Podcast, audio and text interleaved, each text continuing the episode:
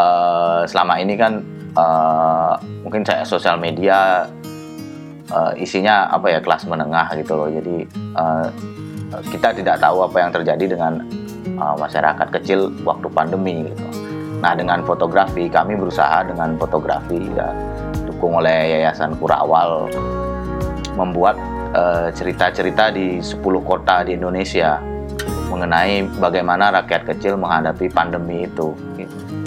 Lebih dari sekedar menangkap gambar. Di era modern seperti sekarang ini, foto juga telah digunakan sebagai alat propaganda dan manipulasi politik. Tidak hanya itu, foto juga memiliki peran yang sangat penting pada berbagai aksi kemanusiaan dan menjadi cara baru dalam membangun imajinasi kebangsaan. Anda penasaran dengan bagaimana keterkaitan antara fotografi dan upaya membangun nilai-nilai keindonesiaan? Stay tune terus di Polgov Podcast. Kita bertemu kembali di acara Polgov Podcast.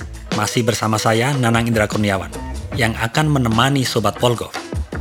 Pada kesempatan hari ini, kita akan berdiskusi tentang bagaimana kita melihat Indonesia melalui kacamata fotografi.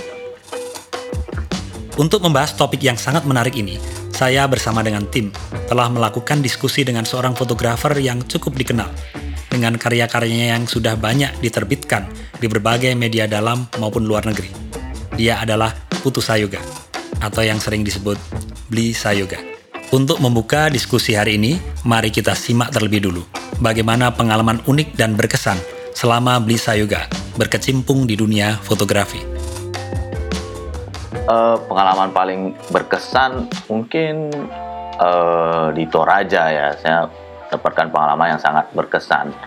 Uh, salah satunya adalah mengenai uh, keberagaman gitu. Jadi kayak di Toraja saya menemukan uh, uh, satu keluarga bisa berbagai macam agama gitu loh. Ada Kristen, ada ada Islam gitu. Tapi akur gitu loh masih akur akur aja. Jadi kayak uh, wah menarik juga ini kok ada uh, mereka tidak apa nah selama ini di beberapa daerah itu saya lihat mau agama uh, mereka uh, saling gontok-gontokan gitu. Nah kalau di Toraja saya lihat oh kok uh, satu keluarga bisa banyak juga yang berbeda-beda agamanya gitu. Dan mereka tidak mempermasalahkan itu gitu. Jadi mungkin di sana saya paling berkesan.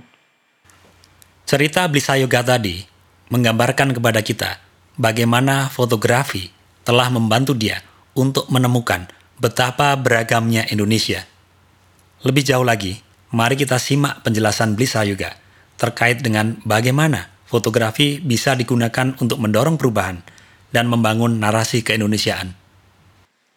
Uh, untuk mendorong pro, apa ya proses perubahan sosial itu kayak uh, fotografi uh, melalui storytelling uh, saya kira pengalaman saya secara pengalaman saya sih uh, kemarin saya mengerjakan sebagai seorang foto editor dengan teman Muhammad Fadli mengerjakan uh, buku mengenai uh, uh, pandemi uh, bagaimana pandemi uh, berpengaruh terhadap masyarakat kecil gitu. Jadi judul Pak Gebluk di akar rumput. Jadi uh, selama ini kan uh, mungkin saya sosial media uh, isinya apa ya kelas menengah gitu loh. Jadi uh, kita tidak tahu apa yang terjadi dengan uh, masyarakat kecil waktu pandemi gitu.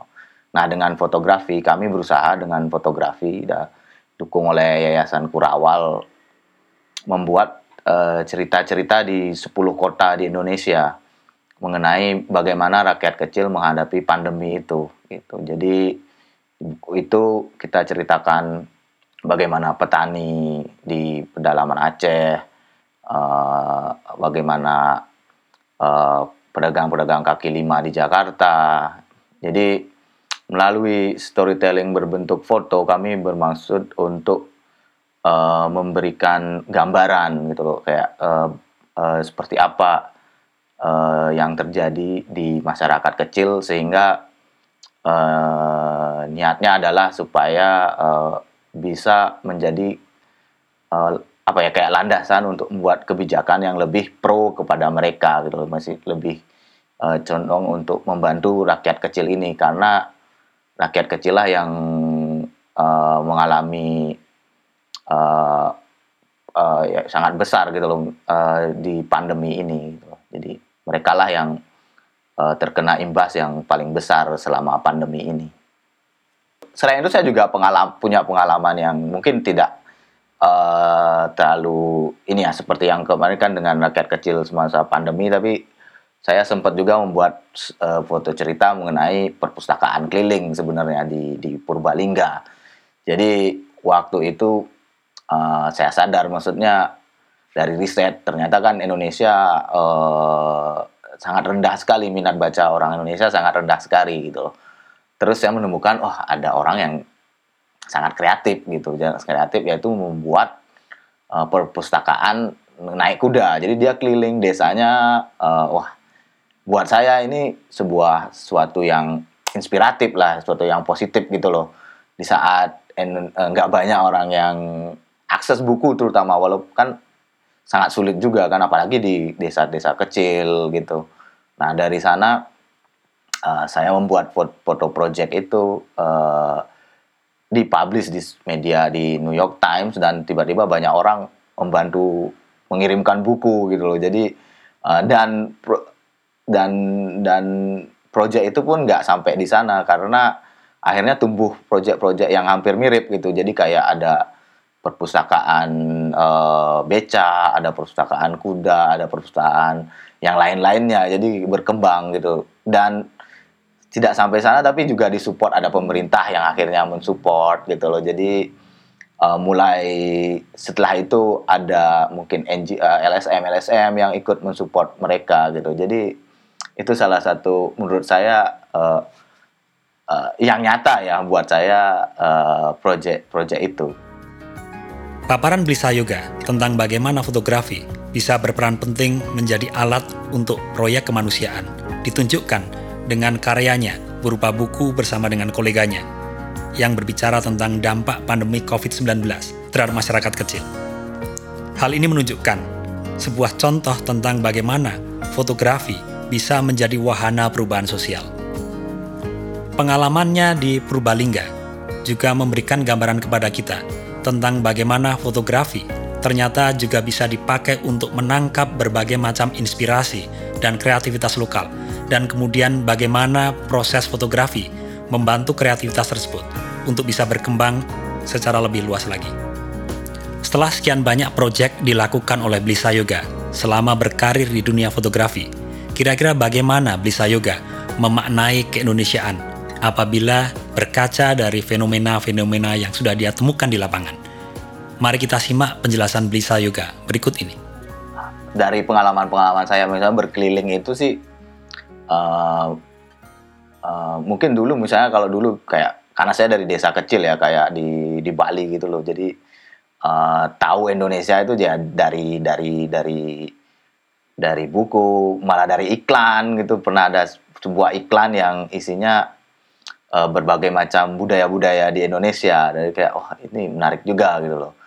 Uh, setelah keliling ke beberapa tempat di Indonesia dan merasakannya sendiri gitu, saya merasa ya itulah keindonesiaan buat saya ya keanekaragaman itu buat saya gitu loh. Jadi kayak beraneka Indonesia yang beraneka ragam gitu. Jadi uh, dan setiap punya apa ya punya keunikan tersendiri budaya budaya-budaya yang uh, unik beraneka ragam dan dan itulah buat saya Indonesia itu ya keanekaragaman itu adalah Indonesia.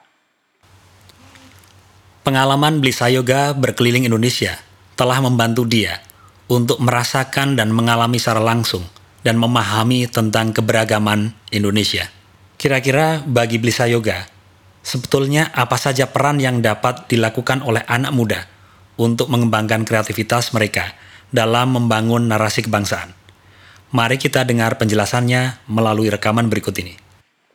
Uh, selama ini kan kalau saya lihat ya, maksudnya kreativitas kalau dari sosial media misalnya, kalau saya lihat sih masih kreativitas masih sangat apa ya Jakarta sentris gitu loh, maksudnya masih ini sekali gitu loh. Padahal sebenarnya setiap daerah-daerah Indonesia punya keunikan-keunikan sendiri gitu loh. Bagaimana kalau kreativitas itu uh, uh, disalurkan untuk untuk menunjukkan uh, kelokalan itu gitu loh. Jadi kayak mendesentralisasikan kreatif kreatif anak-anak muda itu untuk menunjukkan kelokalan mereka gitu loh. Jadi jadi untuk menunjukkan bahwa Indonesia itu ya beragam gitu, tidak cuma Jakarta gitu loh. Jadi uh, kemarin saya lihat ada musik itu banyak hal gitu. Satu contoh mungkin saya pernah lihat ada musisi di Makassar itu teori of diskustik mungkin ya. Nah, ya kalau nggak salah. Nah itu menarik. Jadi mereka mengangkat kelokalan di musik mereka gitu loh. Bagaimana suku Bugis bagaimana uh, uh, apa ritual-ritual uh, uh, di pegunungan di Toraja. Dan itu menjadi musik yang menarik. Jadi menurut saya uh, kreativitas itu uh, saat ini untuk yang mungkin muda jangan terlalu terfokus untuk viral aja gitu tapi mungkin bisa lebih kritis dan bisa lebih beraneka ragam menunjukkan kelokalan Indonesia gitu loh, ke keberagaman Indonesia. Dari apa yang disampaikan oleh Blisa Yoga tadi, dia berpesan bahwa jangan sampai proses kreatif dan proses yang inovatif hanya Jakarta sentris. Dia mengatakan bahwa kreativitas dan inovasi perlu dikembangkan dengan mendasarkan diri pada hal-hal yang unik di tingkat lokal. Kita sampai juga di akhir acara Polgov Podcast. Semoga ilmu dari diskusi kali ini dapat bermanfaat dan tentunya mendorong sobat Polgov semua agar dapat berkontribusi dalam membangun narasi kebangsaan lewat berbagai aksi dan kegiatan di kehidupan sehari-hari. Tetap terhubung bersama kami, entah lewat Facebook, YouTube, Instagram, Twitter, dan yang terbaru adalah TikTok di @dppugm atau Departemen Politik dan Pemerintahan UGM. Saya Nanang Indra Kurniawan, pamit undur diri dulu. Sampai jumpa.